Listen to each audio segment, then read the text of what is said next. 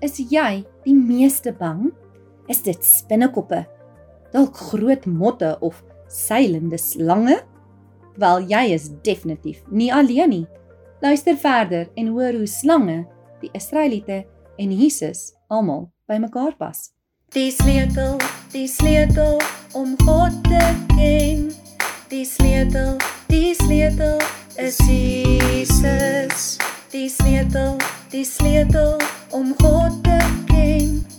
Die sleutel, die sleutel is Jesus.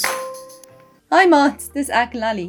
En welkom by Dr. Deo Kids se storietyd waar jy deel kan wees van elke Bybel verhaal. Ons het nou al die storie van Moses gehoor en hoe hy die Israeliete uit Egipte gelei het. Ons het gehoor hoe God gesorg het vir sy volk en hoe hy hulle selfs van nare diere beskerm het. Ongelukkig het ons ook gehoor hoe die Israeliete gekla en gekerm het en hoe hulle so ontevrede was met alles wat God vir hulle gedoen het. Dink bietjie saam met my. Hm. Wat het ons die meeste nodig in die lewe? Wat het jy elke dag nodig? Jy kan beslis nie sonder water, kos of klere gaan nie. Definitief ook nie sonder liefde nie. Liefde is baie belangrik. Dalk 'n huis? Waaraan kan jy nog dink? Stop die pot gooi vir 'n oomblik en gesels bietjie met mamma of pappa daaroor. Terwyl die Israeliete in die woestyn was, het God vir hulle vars water, kos en skuilings gegee. Onthou jy nou weer die vuur in die wolkkolom en die kwartels in manna? Het jy geweet die Bybel sê dat God so mooi na sy volk gekyk het dat nie eers hulle skoene of klere verniel het nie. Sjoe, ek moet gereeld nuwe skoene koop Ek kan nie glo dat hulle vir 40 jaar dieselfde skoene en klere gedra het nie. Maar nog steeds het die Israeliete gekla en gesê dat God nie weet hoe om vir hulle te sorg nie. Hulle klink vir my darm na 'n ondankbare, ontevrede klomp mense. Ai.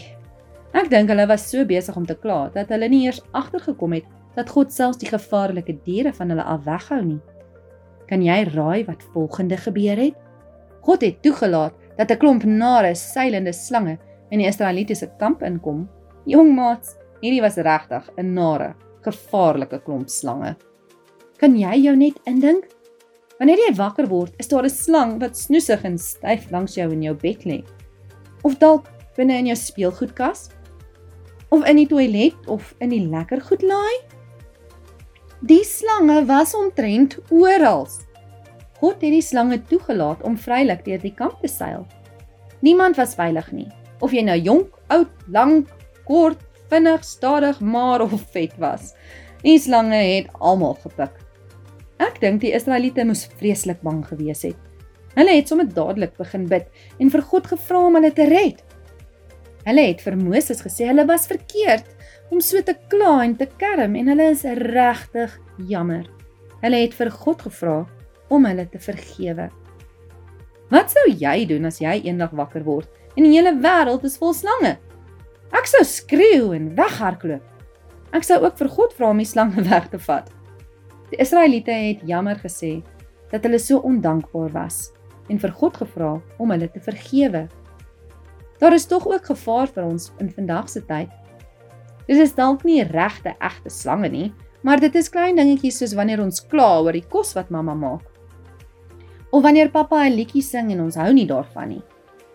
Partykeer kla ons sommer maar net omdat ander mense gelukkig is en ons is ontevrede daaroor. Het jy geweet dat ons altyd kan kies hoe om op te tree?